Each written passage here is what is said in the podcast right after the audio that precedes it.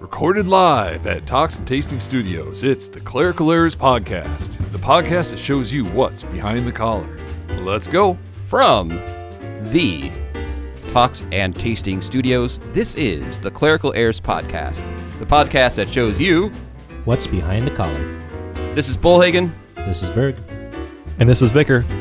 Peter's here. Hey, Pete. Welcome to the show. How's everybody doing? Monday. We Oh, would be recording, I'm doing good. recording on Monday, although this is coming out on a Sunday.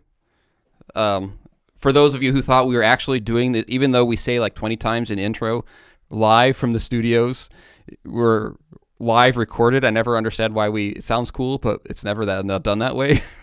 We're, we're not even live recorded. It's edited. right. Uh, So we've only had one live show. that's, that's true. I went back and listened to that once. That is a fun episode. I know, right? The good old Have days. you listened to that? I have, yeah. Okay. so, So, Peter, Anyways. did your Okay. uh, did your uh, um, shipment come? Uh, not yet. Not that I have seen anyway. Okay. So we'll we'll see. the uh, mailman hopefully has next been week I driving have some erratically, though. Before we get into anything else, Bull Bullhagen, Yes. what in the world are you wearing? Uh, a sweatshirt. Yeah, I can tell it's a sweatshirt. What in the world does? I Looks can't like- tell. What Looks is it? like What Twix is it? bars. Yeah, it looks like maybe Three Musketeers. Here, let me. I'll hold. I'll stand up to the the camera here. Costco? He's wearing a Costco sweatshirt. I mean, do they pay you? do they pay you for Tell all me the free advertising? gangster. No, I don't that is know. that is like the No, but- opposite of gangster. What do you mean? I mean, Hey, I was at Dollar. I was at Dollar General with this sweatshirt on. Okay. did they All pull right? out their box I was knives? at Dollar General, and I had there was a, a teenage girl and a Mexican dude complimented me in one trip to the store. Nice sweatshirt, bro. You're the best dressed person in there. Yeah. So I mean, what's what's not? My wife doesn't like it. Are you sure you haven't sold out to the companies, man? This, This is is supposed to be an in- totally. This is This is totally to be an on brand for show. me. It's cool and corny at the same time. You- When you're talking to the guy who's a Walmart sneakerhead, okay? right? Oofda. I love this sweatshirt. I think it's cool. It'll it'll take some getting used to. Maybe it'll grow on me. Okay. Well, when when you see people start to wear it more, you'll know where it came from. Yeah. There you go. Okay, so I'm drinking some Speyburn Speyside single malt whiskey, ten year. So There you Nice. go. how about you guys? I've got an energy drink. I'm coming off a sinus infection, and the time change. It feels like it's 11 o'clock at night at 5:30. It's dark. Yeah, I, Come on, man. I hear you. Bigger, Vicar, what do you got? I've got uh, Glenfiddich 12 year once again. nice. Do you want to hear something that might be funny? So I was feeling kind of dehydrated the other day, right? Okay. It's at the grocery store. Not that I've ever made a uh, impulse purchase, but Never. but uh, uh, I I said, oh, I'm. I thought maybe I was a little dehydrated, so I got like a, a bottle of one of these rapid rehydration Gatorades. You have you ever seen those? It's like not just Gatorade; it's rapid rehydration. It's like very fast. Like- The original formula. Like Pedialyte kind of a thing. Kind of Yeah, yeah. where it actually has more of a salty taste to it, right? Mm. So uh, yeah, this would really help because I'm I'm feeling dehydrated, and so I buy it. I get home, I forget that I buy it, and I had it a half hour later. And I thought that wasn't very rapid. If I had just had water when I got home. Hmm. Huh. so quiet. This has been things I should have done with Bullhagen. Speaking of things we should have done, uh, Vicar, what are you preaching on? I am preaching on Matthew 22 for this coming Sunday. Would you like me to read the text? Or Yeah, what go ahead. Then the Pharisees went and plotted how to entangle Jesus in his talk. And they sent their disciples to him, along with the Herodians, saying, Teacher, we know that you are true and teach the way of God truthfully, and you do not care about anyone's opinion, for you are not swayed by appearances. Tell us then what you think. Is it lawful to pay taxes to Caesar or not? But Jesus, aware of their malice, said, Why put why put me to the test, you hypocrites? Show me the coin for the tax. And they brought him a denarius. And Jesus said to them, Whose likeness and inscription is this? They said, Caesar's. Then he said to them, Therefore render to Caesar the things that are Caesar's, and to God the things that are God's. When they heard it, they marveled, and they left him and went away. So what I'll be focusing on is that that last bit of uh, render to Caesar uh, what is Caesar's and render to God the things that are God's, um, because I'm going to take this as an opportunity to uh, discuss uh, what government is rightly understood and what our duties to government is uh, according to to God, and also. Um, uh, but the thing about um, sorry, I'm I'm totally like hazy right now. Oh, that's all right. That's all right. Take a deep breath. I You're mean, amongst friends. yep, this is clerical errors. So Another sip of Because you're the vicar, Glenfiddich. he wanted it out, but that's the way it goes. All right, this is a live error. So, uh, it's, it reminds me of my sweatshirt, right? Whose image, Peter asked. That's right. It's the Costco image. You have sold out. Come on. look, look, I mean, look at that. Look at that. It's even got, It's yeah. It's it's Uh, got the Costco in-stitch tag on the sleeve. I almost said hand stitched, but there's no way that was hand stitched. Yeah, Han Wu sewed it. All right. It's an original. So, uh, Berg, get, help Vicar out here. Yeah, I mean, I think that's a great thing. Like, so what kind of things do we owe to Caesar? And we find some of these things like in Romans 13, for example. We owe Caesar honor, we owe Caesar taxes, we owe Caesar respect or honor, that kind of stuff, right? We Yeah, hear about exactly. that from other uh, passages of Scripture. Jesus here says in a very short way what uh, is explicated at greater length uh, elsewhere. Um, I think you know. Okay, and then what do we owe God? We owe God faith, fidelity. Um, we owe Him uh, trust, fear, love, etc., etc. Right? Um, Because yeah. whose image were we created to bear? God's. there you go. So you know, here you can talk about the temporal realm, and you can talk about the spiritual realm. I think it's interesting to think about. Okay, what does Caesar in return owe his subjects? Hmm. Well, Because yeah, the Bible, I would- act, I, I mean, you know, this is the thing: is Jesus says, "Render to Caesar what is Caesar, and to God what is God's." Um, Caesar also owes things not only to God because he's still God's servant, and so what does Caesar owe God? Same thing we do: fear, love, and trust. Because But- when when uh, when God creates order to things, when He creates order, He also creates the order of responsibility. So, for example, uh, when Paul talks about marriage, and and wives be submissive to your husbands, but he then says, husbands love your wives. The great responsibility in that uh, created order of marriage is on the husband. It comes with responsibility and and doing it well and care and concern and protection all those things that uh, nobody wants from men anymore um, but uh, is that was that what you're kind of thinking there berg Yeah, I mean, it's similar, right? Because all government flows from from the family, as our confessions say, the large catechism on the fourth commandment.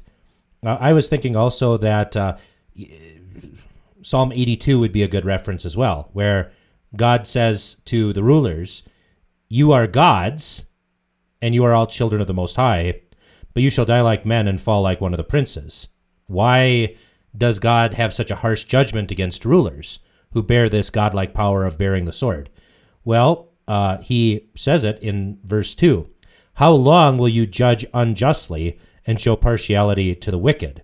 Dep- defend the poor and the fatherless, do justice to the afflicted and needy, deliver the poor and needy, free them from the hand of the wicked.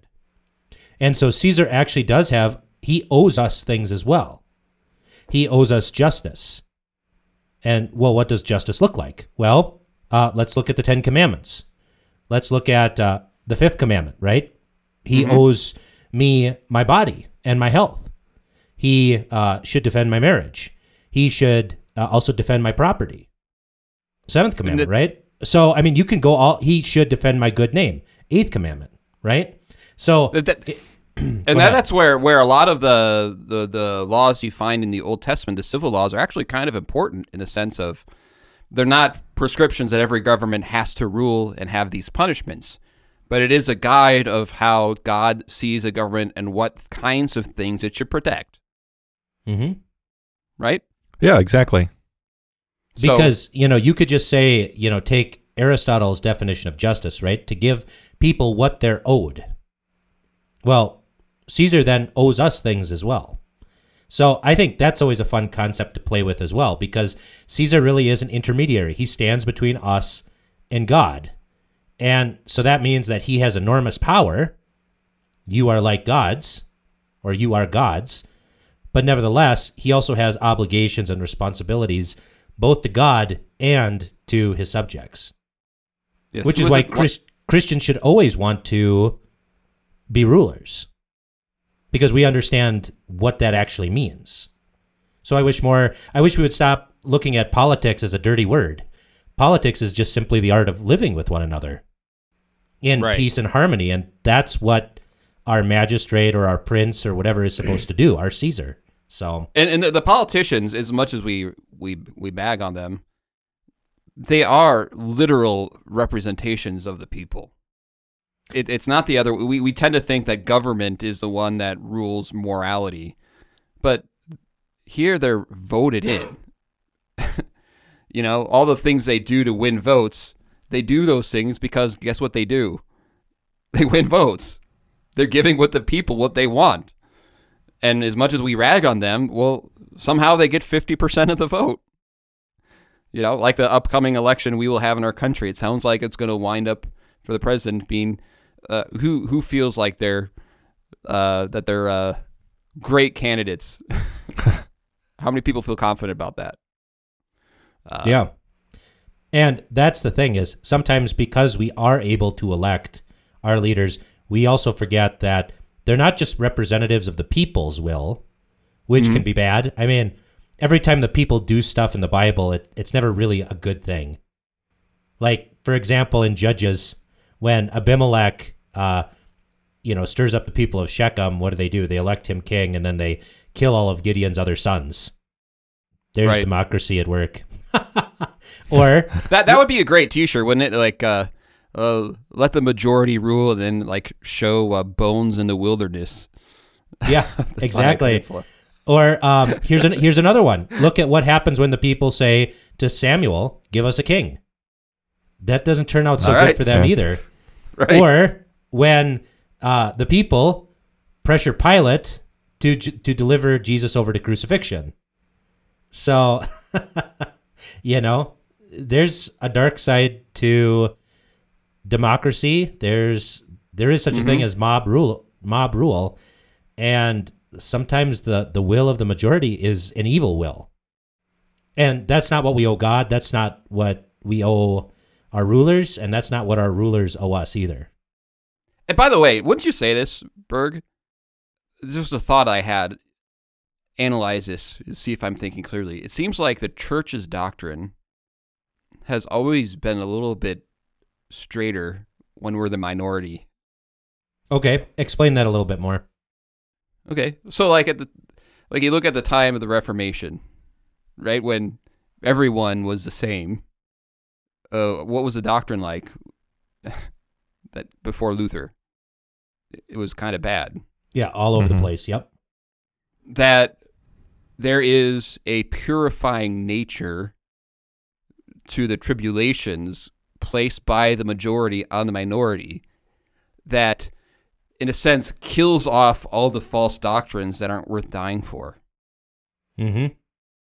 so i'll give you an example uh, when you had uh, communist communism fall and uh, and the christians came out of their hiding place uh, I remember talking to a bishop from Lithuania who was completely dumbfounded. Finally, we're free. We're free. We can't wait to unite with all the Lutherans in Germany. And they get there and they're like, what happened? Yeah. Um, because uh, the majority can kind of, if it rests on their laurels, that they Yeah. kind of lose their edge. Um, and you know the the majority is very often wrong, and we need to grow comfortable with that more as a church, as Christians. Yeah. There's actually a great essay written about this. It's called it was written by J.P. Koehler and he said he and the title of this paper is Sanctification is not hurrah. And he talks about the difference between kind of this, you know, this is what they had us do in seminary too. It was kind of stupid. Uh, when you'd have those banquets where they'd hand out books and stuff, and they'd like try Yeah. to get you pumped up, and they'd be like, say, Hallelujah, right? Vi- Vicar knows what I'm talking about. I know Right. what you're talking about. When I went to seminary, it was a simpler time. I think we just learned that last last episode. So, but his whole point here is that a hurrah spirit is not only fleshy, right? It's something like you grunt when you're lifting weights, or you're like, ugh, right? When you're lifting. yeah, it depends on how Um, many people are there. The more people, right. the louder. of course. Or even if you're, you know, putting up a barn, you know, one, two, three, and then everybody, you know, grunts and heaves, right? It's it's an animalistic, fleshy thing, which already makes it suspect. The second thing is is that the hurrah spirit really loves crowds uh, because people can get swept up in this ocean of emotion, and it really doesn't. It, it really looks down on the individual because the individual might need some more convincing. You see this in a lot of propaganda, for example, where, uh, well, I mean, you can look around. The best propaganda is when all of these people are together, whether it's at the football stadium or Nazi Germany, it's really kind of the same thing. You have so many people there to, to make the individual seem insignificant because you're going to follow the crowds. And times that's- twelve with the internet. exactly. And so um, the individual, which Jesus and the Holy Spirit care about, because God only works through individuals, uh, that's obliterated by this sort of hurrah spirit. And the second thing is, is like, you know, it's kind of like going out and playing football. Yeah, we're going to do this, crush our enemies, blah, blah, blah. You extinguish love. Um, things are not thought out. It's not thoughtful work or thorough work or quiet work. It's just really noisy and emotional and not very good. So I really recommend that everybody goes and reads that ep- that essay because it I think it's a, a great way to see what some Christian churches do rather than mm-hmm. you know resting on the sanctification that the Holy Spirit gives.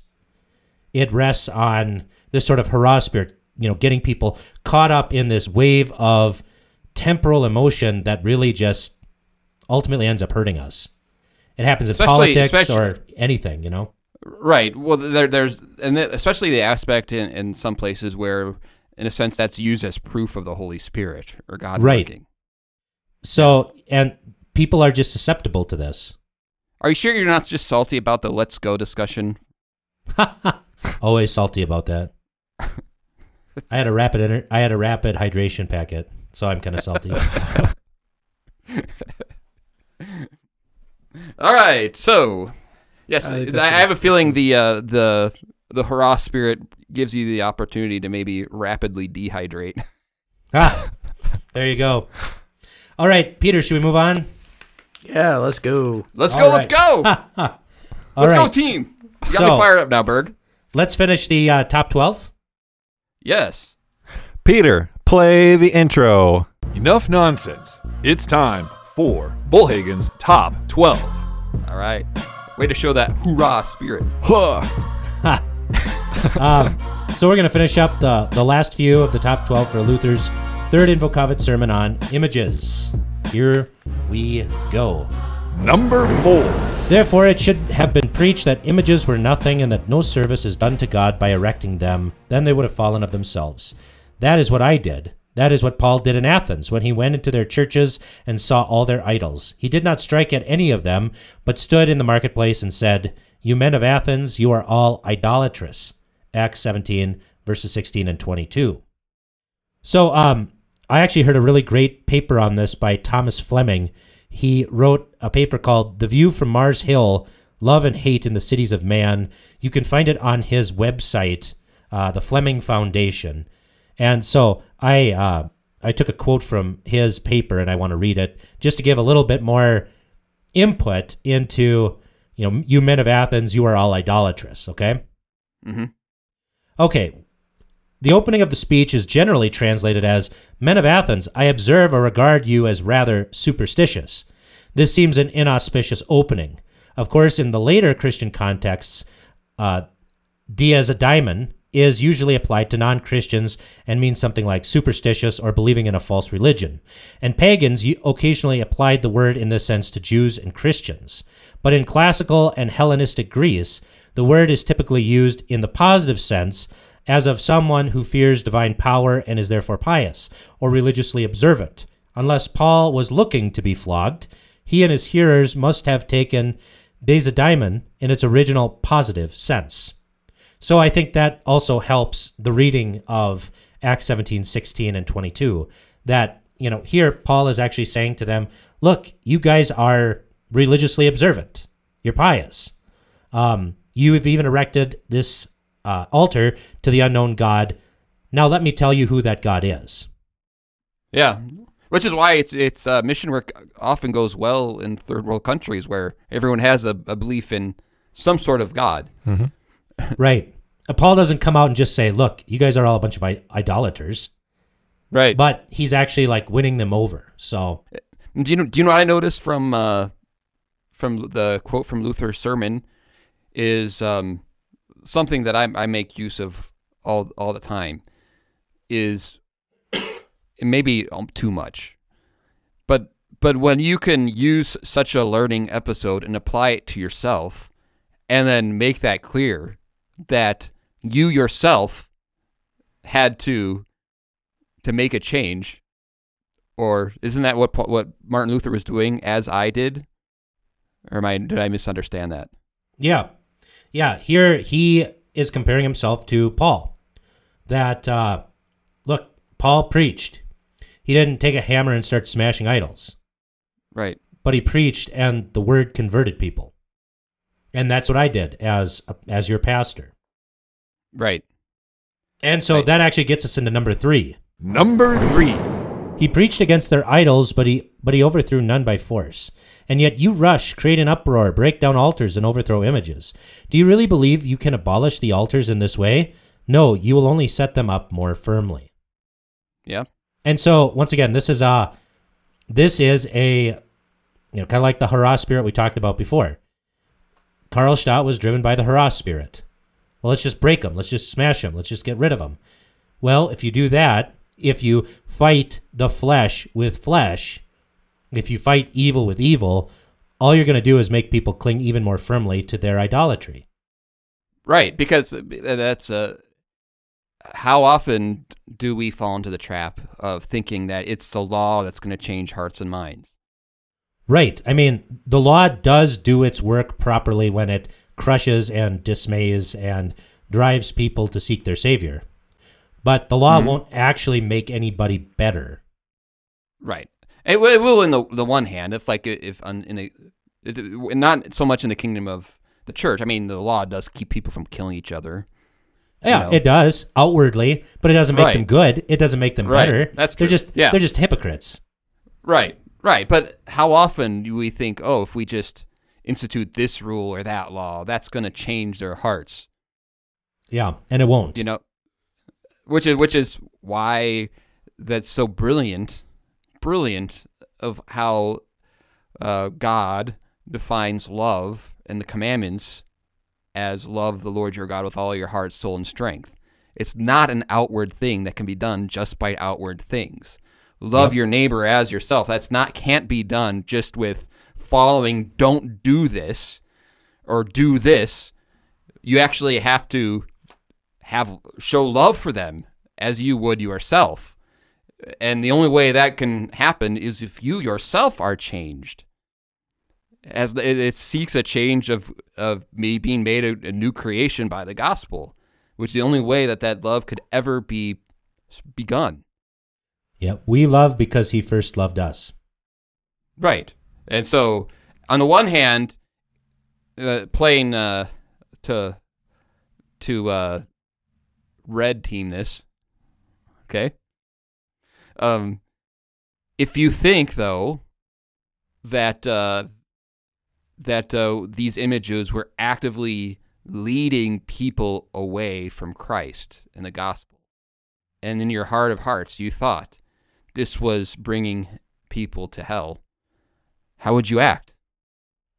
Right. Well, and what is the theological error with that? The theological error is that idols are something, Right. and that outward earthly things uh, affect your spiritual felicity or infelicity, right? Mm-hmm. Yeah, I actually talked talked a little bit about this this in my uh, All Saints sermon, where I I actually begun the one of beginning the sermon talking about things like life insurance and using accountants to make sure that what you have is passed on to the next generation, Mm-hmm. And and how how much of a concern that is. Uh, with then saying, but that's just stuff. Yeah. you know, on All Saints Day, we remember well, there's there's something greater than that that we leave behind, uh, that we pass on to future generations. And uh, when we think of the, mitre, the martyrs, we don't think of the stuff they gave us. You know, we think of their faithfulness. So Right. Um yeah, and I mean, I'm glad people do do that because as Proverbs 13:22 says, a good man leads leaves an inheritance to his children's children, but the wealth of the sinner is stored up for the righteous, right? It is good to want to benefit your kids. Right. But at the same time, what's the true inheritance? It's Right. that which is handed down uh, by the saints, the common Right. salvation that we have. And, And- yeah, and- so and I and I use the uh, the the the Paul Pauline way of how much more. indeed. yeah. All I right. actually, I actually did something new uh, in that sermon. We were Vicar and I were talking about why I said, which is also why you should consider in your will and estate planning the church. yeah. That make I- you feel uncomfortable, Vicar? No, no, I think it's it's a good thing to say that because you know you get a lot of people who when they die, I mean, they even like I, I've seen this happen many times where somebody who doesn't have any family around um, dies, and then their stuff just gets taken up by the bank or whatever secular agency when they could have left it to the church and uh, improved the the community of saints in this Mhm. locality. And by the way, uh, just to put a plug out, Lutheran Extension Fund. If you, you talk to someone from there and you want to do estate planning, they will show you that you can give to the church and wind up giving more to your family because of tax laws and how much a government gets and all sorts of things. So look Yeah. into that. Right. I mean, that's the thing people forget is like Abel, though dead, is still speaking, as Hebrews 11 says, right? Mm-hmm. Mm-hmm. This is the same thing with the saints. Just because you're dead doesn't mean you still can't do good works to the church. You can actually provide for the preaching of the gospel in a particular locality until, you know, who knows, for how much, you know, maybe a hundred years, a thousand years. I also addressed this in, in the sermon. Of if I've noticed, maybe you've noticed this over the years too, that um, fewer fewer of just uh, the members of the church go to funerals. Mm-hmm. Have you noticed Yeah. that? And and and I, I said that uh, as long as uh, as we have a funeral here, there no should be no such thing as a small funeral. The thing Right, is, yeah. is like we have the funerals at the wrong times. This yeah, is where that could be funerals have to be on Saturday or Sunday or at night when people can come. right. Because I'm not, I'm not sure it's fair to ask people to come to a funeral and you know take a day of work off, especially mm-hmm. if you have to take 12 days off in a year, as some years have been, right? Yeah. Hey, Vicar, remind me to uh, to bring that up in a vote in a elders meeting. Okay. Thank you. Um, yeah, because the, the way I address it is is the fact that uh, the funeral service is important for the person who died because they want the the, the gospel to be the family to, and their loved ones to hear it, and also wouldn't you want your family to to hear the gospel and be supported by the voices of the congregation as a witness to the family, confessing the creed, confessing the Lord's praying the Lord's prayer, uh, exhibiting the fact that to the family a whole host of people who believe yes this child of God is alive in Christ forever. Isn't that what you would want for your children, your grandchildren, your great grandchildren? And if taking the Jesus' teaching to love your neighbor as yourself, I think it is an important thing for us to seek to go to those funerals in that setting. Indeed. Number two. Even if you overthrew the images in this place, do you think you have overthrown those in Nuremberg and the rest of the world? Not at all. St. Paul, as we read in the book of Acts, chapter 28, verse 11, sat in a ship on whose prow were painted or carved the twin brothers, that is, Castor and Pollux. He went on board and did not bother about them at all, neither did he break them off. Why must Luke describe the twins at this point?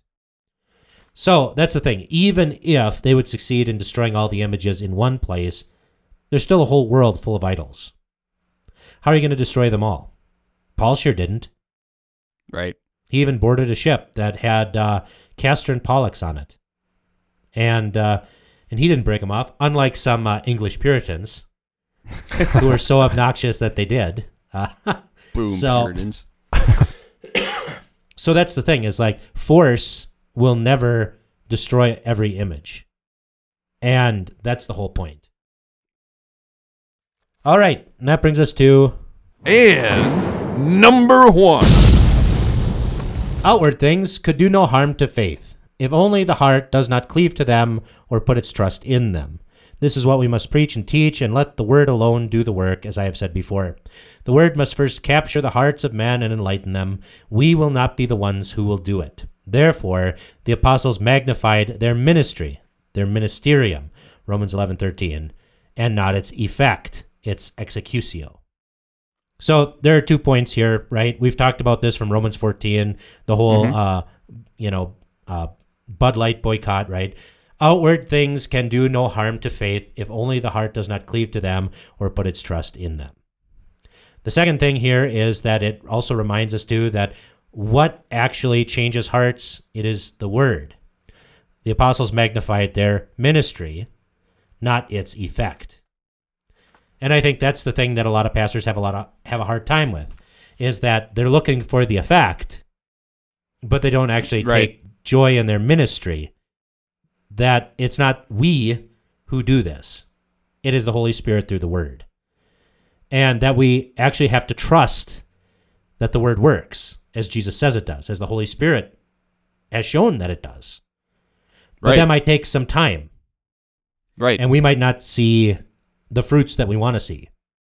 Right. I, yeah, I think. Uh, yeah, I think sometimes we can get that backwards, where, where we think, well, all these practices I want to start, is what's going to change a heart and mind, not the heart and mind being changed and seeing the desire for those practices.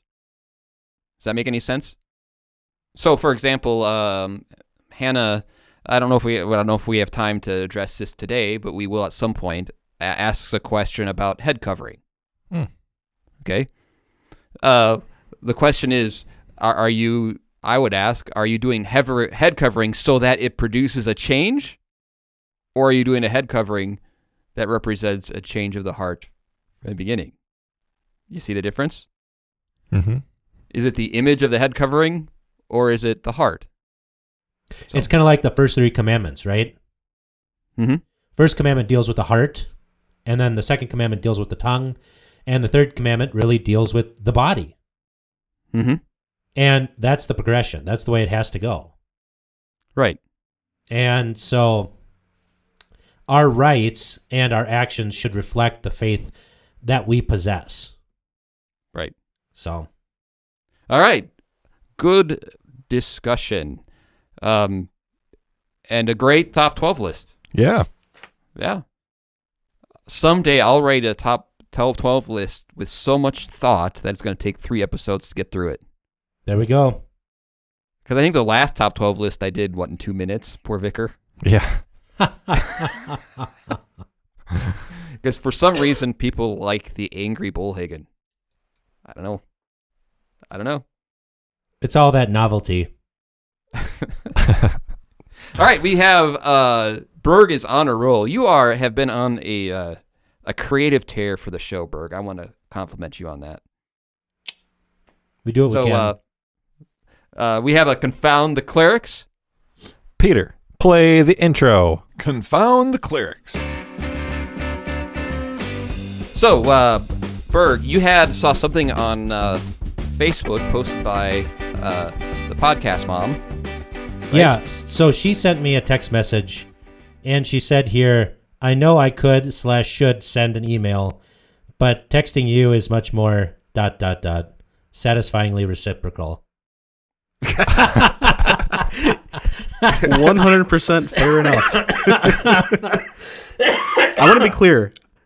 Everybody has that email. It's not just me.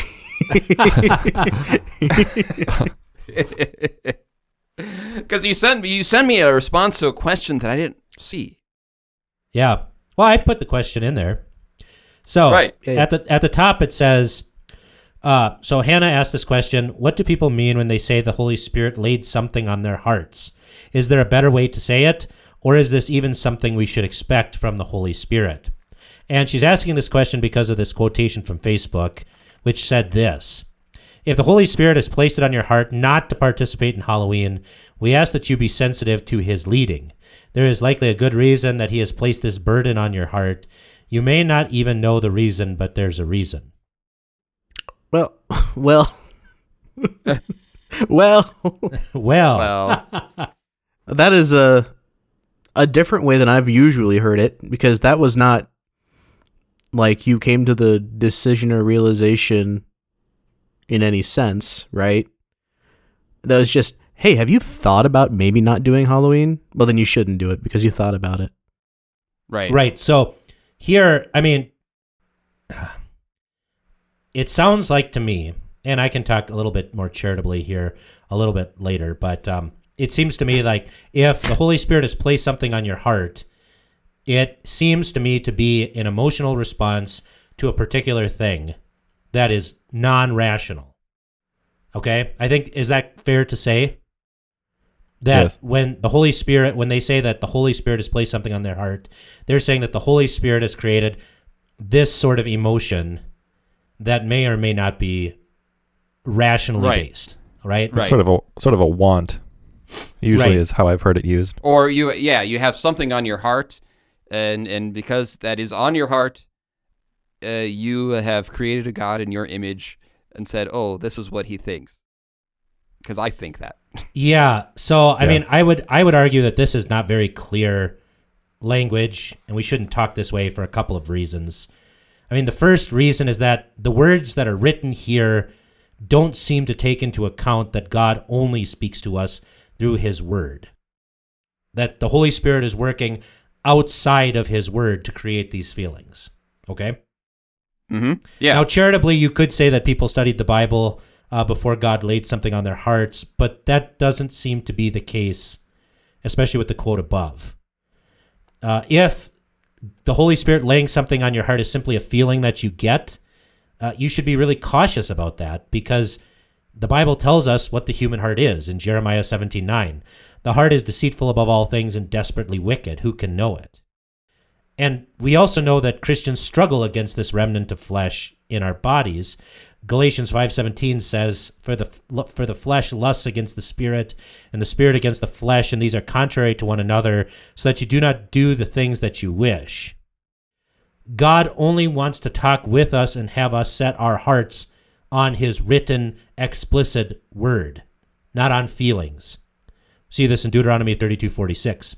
Moses said to the people, Set your hearts on all the words which I testify among you today, which you shall command your children to be careful to observe all the words of this law. So, my first thing is that this seems to suggest that the Holy Spirit speaks to us apart from God's word. And that leads to some pretty bad places. I mean, this leads to things like Mormonism, right? Mm-hmm. Not cool. Yeah. Yeah. The other side of this is that this statement doesn't seem to take into account that we are also spirit, that is, regenerate Christians with new affections, that is, feelings. The Lutheran hymnal, uh, 369. This is uh, this is the sta- this is the hymn uh, in in Adam all mankind fell. And stanza six says this: We thank thee, Christ, new life is ours, new light, new hope, new strength, new powers. May grace our way, every way attend until we reach our journey's end. So the Holy Spirit does create in us new feelings, right? That are distinct from the Holy Spirit, and this doesn't seem to say that. It seems like every sort of religious, you know, wibble, wibbly wobbly feelings you get, that this all comes from the Holy Spirit directly. Instead of saying, Right. no, the Holy Spirit actually does regenerate us, and that we are small, ca- we are small s spirit, because we've been created by the Holy Spirit. I mean, what if you do if, if God laid it on Hannah's heart to have Halloween? Right. Well, and uh, what do you do? I mean, You hope Th- they don't meet. Yeah, this get this gets us. Yeah, this gets us to the second thing, right? Having strong Christian feelings about something doesn't mean that God lays it on your heart. I mean, look at 2 Samuel 7, where David wants to build the temple. It's a good and godly desire, right? Mm-hmm. To build a house for the Lord. And Nathan, his pastor, also endor- endorses this at first when he says, Go, do all that is in your heart, for the Lord is with you. And then what happens? God tells him not to. Yeah, God tells him not to and gives him something better, saying that God will build a house for David. That is, the Christ would come through him, right? Mm-hmm. Yeah. Uh, this is the same thing with pastors. 1 Timothy 3 1. This is a faithful saying. If a man desires the position of a bishop, he desires a good work. The desire is good, but that doesn't mean that one can or should be a pastor if you don't fit the qualifications. Right? Right. Right. I mean, yeah. if you right. are unable to teach, you shouldn't be a pastor. You can have a great desire, and that's a wonderful desire, but mm-hmm. you can't do it. If you're a woman and you want to be a pastor, it's a good desire to want to serve the church. You can't do it because God forbids it, right? Yes, because yeah, he he did he didn't lay it on your heart. Exactly. So, a behind the collar moment here. This kind of reminded me of the confusing language about inward calls and outward calls, right? Mm-hmm. Right. I'm sure Bullhagen has heard that before quite a bit. And it's better to speak of godly desires that we Right. have on account of our sanctification than to speak of the call and then speak of the call in an objective, external way, whether it be in marriage or as a pastor or to the government. Right. Uh, Because so I if- can say, you're- oh, I feel called to do this. Well, what happens if God doesn't actually give that to you? Was God frustrated in his in his uh, his call? No. right, and, and and I think that's how people think we deliberate calls. By the way. Yeah. Right. Yeah. Yeah. Like uh, it's gonna take four weeks because I'm waiting for God to. Like you got to go home and cast lots like seven times a day, kind of a thing. Right. Indeed. Magic eight ball. Shh. Check That's that right. later. so now I'm sure like our well meaning Christian friends who like to use this kind of language would bring up some objections to this. Like so one person they could bring up is Jonathan. 1 Samuel 14, 7, where his armor bearer says to him, Do all that is in your heart. Go then, here I am with you according to your heart. But look at what all comes before that. Then Jonathan said to the young man who bore his armor, Come, let us go over to the garrison of these uncircumcised. It may be that the Lord will work for us, for nothing restrains the Lord from saving by many or by few. Jonathan here has a godly, patriotic feeling. He wants to save his country and to drive out God's enemies. But he doesn't say that his feeling is necessarily God's feeling. It may be that the Lord will work for us. That's why he says that. Or, for example, Saul in 1 Samuel chapter 10. When Samuel says to him, And let it be when these signs come to you, that you will do as the occasion demands, for God is with you. But Saul was externally anointed and called by God through Samuel. Samuel also externally preached to Saul, telling him what would happen. So, unless a judge or a prophet of the Lord informs you, and you are literally an anointed one of God, uh, then this promise is not for you. Okay? Yeah. So I have maybe if we could provide a checklist for people at home. Yeah. exactly. so, you know, uh yeah, has uh yeah, has the pro has do you do you know a prophet? Has a prophet spoken to you? Has a prophet foretold the future? Has he uh anointed you king? Skip to box J. Yeah, if not, then no. and then, you know, there's another one here with uh, the people in Ezra 1 5. This is one they bring up a lot. Then the heads of the fathers' houses of Judah and Benjamin, and the priests and the Levites, with all whose spirits God had moved, arose to go up and build the house of the Lord, which is in Jerusalem. Okay, so they'll use that to say, see, God laid this on their hearts. But this godly emotion was based on certain explicit verbal promises that God made through Jeremiah in at least three places. Jeremiah 30, verse 3, Jeremiah 30, verse 10, and Jeremiah 46, verse 27. So they had an explicit promise to do this. Okay? Right. So, um, what are the applications here? Well, goes back to Romans 14 14, where Paul says, I know and am convinced by the Lord Jesus that there is nothing unclean of itself, but to him who considers anything to be unclean, to him it is unclean. And so Hannah's question really has to do with the conscience. Nothing is unclean in itself, even Halloween. It is not demonic. It has been a Christian holiday for 1300 odd years. And there's been com- considerable debate among scholars on whether all the on whether all saints replaced the the Celtic holiday Samhain. Now there was a day for propitiating the vengeful dead in the Roman calendar, but this festival called Lemuria was held on May 13th, not on November 1st. So all I got to say about this is gut feelings are about things are worth listening to. Uh, we moderns don't often listen to our guts enough. Remember, we Christians do actually have new and godly emotions, affections, powers, and the like. If something doesn't seem right, then it might be wrong. We've almost gotten two sided on the intellectual stuff. But gut feelings aren't always right. Ignorance, like in Romans 14, actually hurts the conscience and makes things not free, which God has made free in Jesus Christ. So, in order to find out if our gut feeling is actually spiritual, that is, from the Holy Spirit and from His Word, then we must actually do our homework. We must actually diligently search the Scriptures. We don't just go off of gut instincts. We should listen to those instincts, that's true, but we should also see if our emotions and thoughts line up with God's Word. While we are sanctified, we have not yet achieved perfection. That, so, So- that, that does that doesn't mean so what you're saying is part of this is it doesn't mean that God doesn't lay things on your heart, right? Right, but you can't say for certain that God has because He hasn't told us explicitly in Scripture that He Right. has done that. So, for example, right, uh, when uh, what what Lee we were talking about uh, going becoming a pastor, right? hmm Right.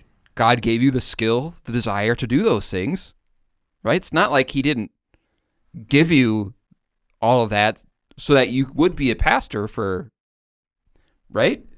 Right. Yeah. Well, I think one piece of wisdom that I was given that I think is applicable here is uh, somebody, one of the one of the professors once told me that um, you know you have that desire to come to seminary, but if you uh, sort of stamp it down and just keep going throughout the years, if you know 15 years later you still have that want and that desire, um, it it probably was God calling you to the office. Um, but you can't just on a whim say, "Hey, God's giving me that call," even though you're just just a lay person. I don't know. Maybe you need to cut some of that out, but I don't know if that was too far. Well, and Not I going even out now. I mean, I I look at it too from the perspective of marriage. So I remember uh, this happened a few. This happened a number of years ago, and I was uh, talking to a dad whose daughter uh, wanted to. She was convinced that God had laid it on her heart that she was supposed to marry this guy, Mm. even though they had never talked and he wasn't really interested. Yeah, I, I know of a similar instance where somebody lived his life by casting lots for things. Um, and so he cast lots on whether or not to marry this girl. And, uh, well, the lot went in favor, in his favor of yes. And so he drove up there to try to marry her, and it did not work out very well for him um, in multiple aspects. Hmm. So and and that's the thing. It's like Well, that's what, that's what Julie did. I, you, you, She cast lots for you? no, she Oh. she told her before we even dated. She told her mom she was going to marry me, Oh, okay. and that's Yeah. what that's what's my line to that, Peter. That's what made her different than every other girl. she was right. Ha. well, and that's the thing is we have to trust in these external calls. right? You're not married till you're actually married. You're Right, not a right. pastor until you receive a call. Right. Right. And I through the that- through a, like a voters meeting, at least here, uh, you know, not that I mean that is our that is the way we have things set up, right? right. That right. if, you know, we call through congregations and the like, and that is God calling. God does not call you until that point. It's a godly desire. You want to serve the church. It's a good thing, right? It's a good thing to want good things. Mm-hmm. But just like David, that might not be for you. Right. You might This want is- to build the house of the Lord, but maybe that's not your task. That's that's what we isn't that coveting, desiring something God has not given you. Right. And think about when these things fail. So this guy who cast lots and went up to marry this chick and uh, she refused him. Uh, well, was God wrong? Did No. he just cast the, the lots wrong? I I mean, what it what it does is it, it actually defames God, because as Yeah. we talked about in an earlier episode, um, you know, marriage is one of those things that is actually left up to our freedom, just like occupations. Mhm. Peter could have Yeah. chosen to gone to the seminary. He chose something different, and that was in that was in the purview of his freedom, right? Don't we have a whole article on this in the Augsburg Confession? Mhm. Right. Vicar, what is it? Do you remember? Uh, not off the top of my head. Was it Article Isn't 18, it one of the right? teens? Is it Article 18? I think it's Article 18. Uh, I think Let's you might it. be right. Let's see if I'm right. I know it's in the teens. I don't remember where though. Okay. I like how you ask Vicar and not Bullhagen. I'm not the vicar. I should know this. I'm bringing back the Vicar app. I know what it is. Sure. I'm just letting them figure it out, Peter. Yeah, yeah. Uh huh. I see if, if God laid it on their heart correctly. uh, let's see here. Article 18. Yeah. You Of got it. free will. So, Hey, I'm gonna say something that's gonna drive you. Since we're talking about numbers, Berg, I'm gonna say something that's gonna make you laugh. okay. So I helped out, out at auditions for Allstate at the high school. Okay. Like it. So when you talk about Allstate auditions, right? They're the brightest of the bright. Pretty much, right? Like the be- better musicians tend to be better. Maybe not in Vicar's case, he's a musician, but usually the better uh, musicians tend to be better students as well. I'm just kidding. I, I don't know if I'd agree with that, but sure. Yeah, go ahead. And so they they are supposed to report to audition at site numbers. And they Hmm. put the site numbers in Roman numerals. nice. And everyone kept on walking by just confused. Do you know where site 7 is? Look for a Man. VII. Okay. Thank you. Any musician should know that. Where's Isn't 12? like a Look for an mov- XII. Movements are usually in Roman numeral. just- Movements, music theory, a bunch of things. Jazz is in Roman numerals. If you if you're a musician and you've been playing for a couple years and you don't know what Roman numerals are, you should change that. so for the second movement, they have a number 2.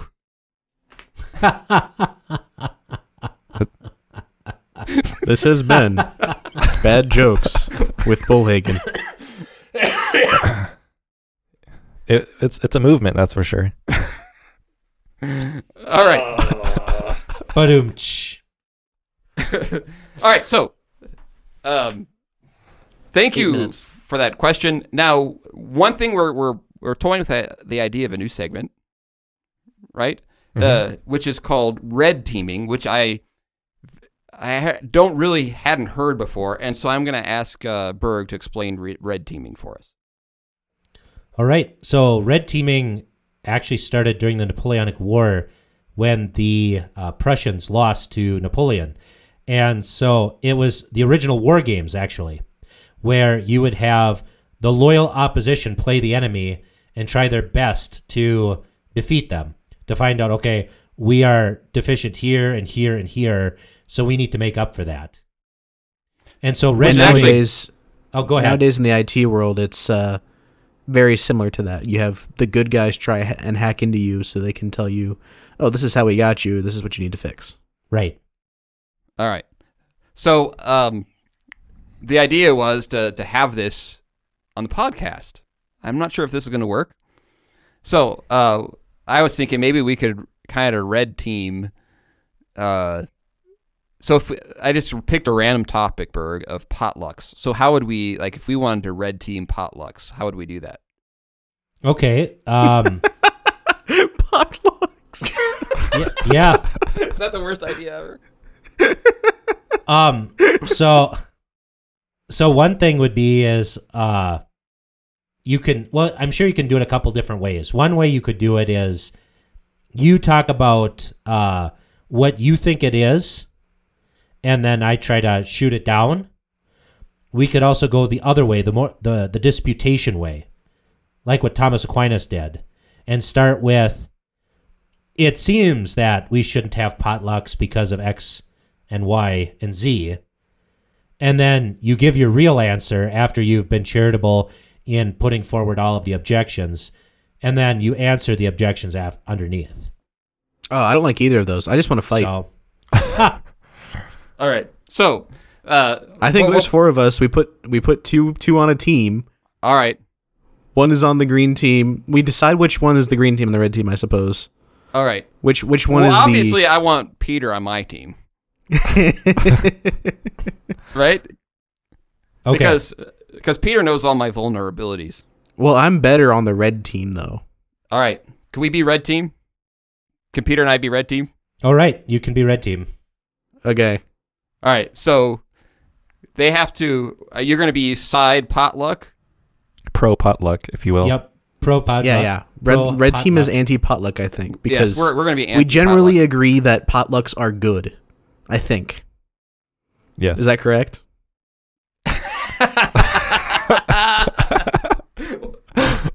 maybe Berg. Maybe it should be Berg and Peter. Maybe Berg should be on the red team. No, this is more fun to have Berg on the on the green Right. team then if he if he disagrees. Right, kind of reminds me of uh, Conan O'Brien. He used to do this this uh, in the early days. He'd do this uh, segment called "Right Side, Wrong Side," where he would make someone like try and stand up for something that's obviously wrong. hmm No, I actually think that's a good exercise because it it sharpens your intellectual skills.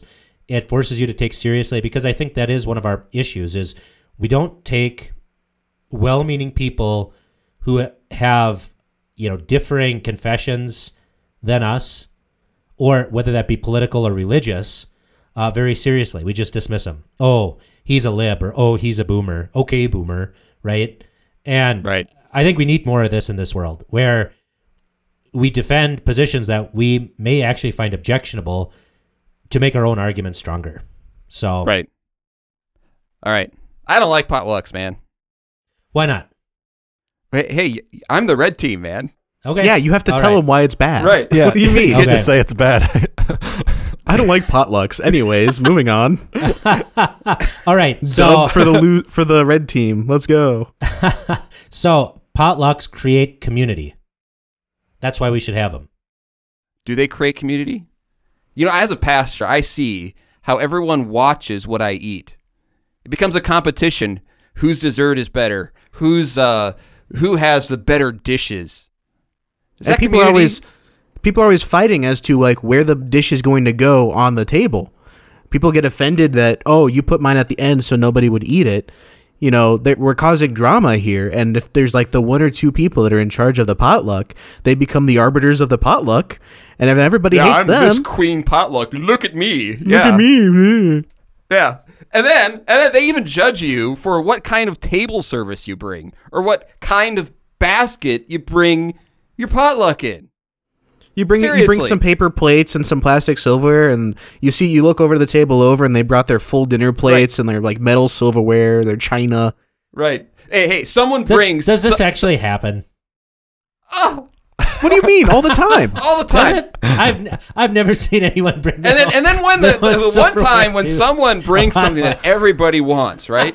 and it, So someone brings like a bucket of KFC. Everyone judges that person, right? You just went to KFC, but everyone attacks that KFC. Yeah, but what what a great opportunity to teach them how there are greater lights and lesser lights, not only in the church but also in food production. Right. That there Potlucks are are communist. But okay. Why why are they communist? It's socialism, man. Okay, It's So- it's so it's we are pooling, forcing- it's pooling food together. so we are forcing people to to bring food. I thought this Absolutely. was vol- I thought this was So- volunteerism. So I mean, it's having, volunteerism, but everybody has to bring something. So having somebody freely sign up to bring whatever they want to a potluck is communism. Are you saying that the people who don't bring anything don't get judged? Oh, they get judged. Oh. Right? Or if they just bring something small, Well- like uh, come on now, have you ever like gone to a potluck and you see a a, a, a tub of cottage cheese just sitting there? You're just like, well, they, they put in the effort today, huh? Right. Like they went to the store and they bought cottage cheese. Right. Or you and then put the everyone commandment on it and say they're just keto. Right. And they they admire the person who stayed home from church to bake the lasagna. Yeah, I mean, come on. That's not community.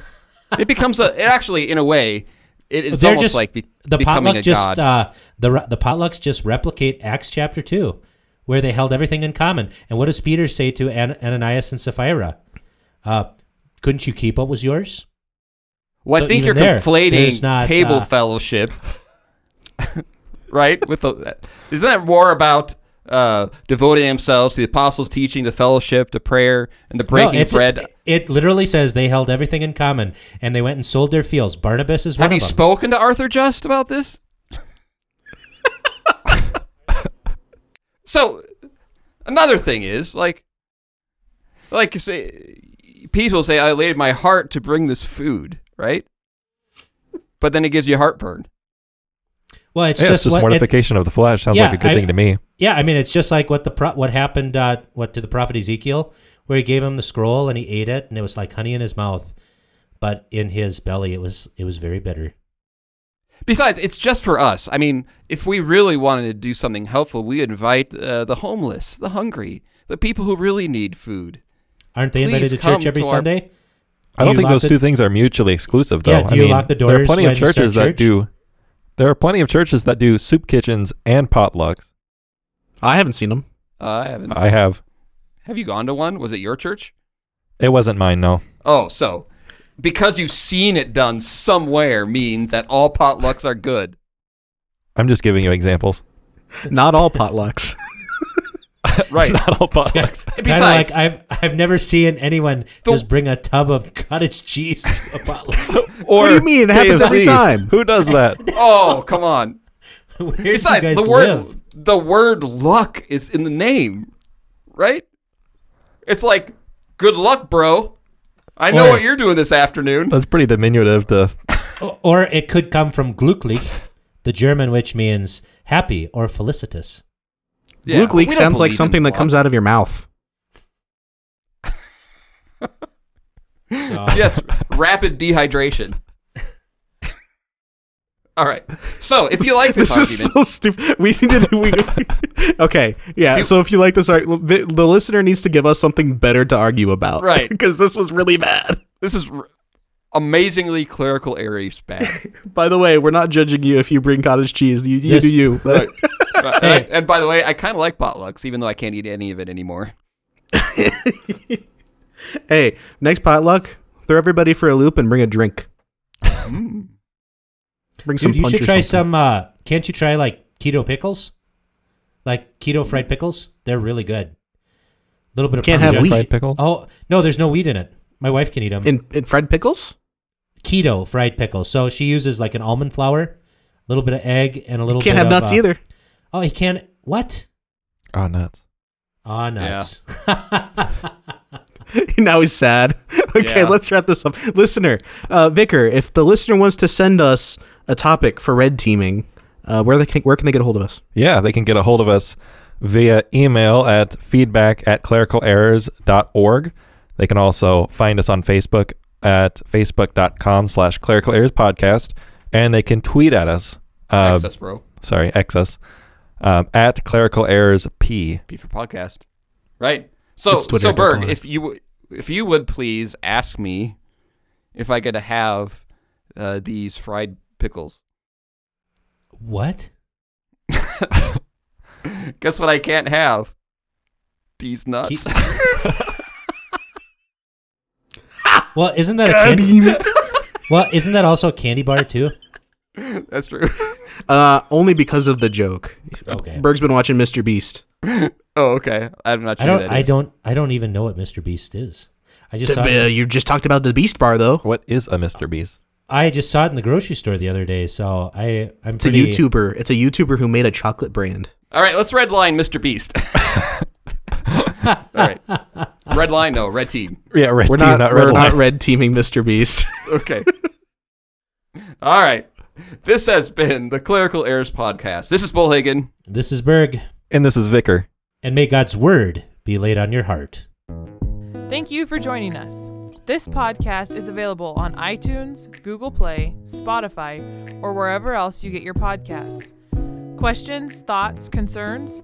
You can contact us on Facebook at facebook.com slash clerical errors podcast, on Twitter at clerical errors p for podcast, or email us at feedback at clericalerrors.org. Thanks for listening to Clerical Errors. See you next time.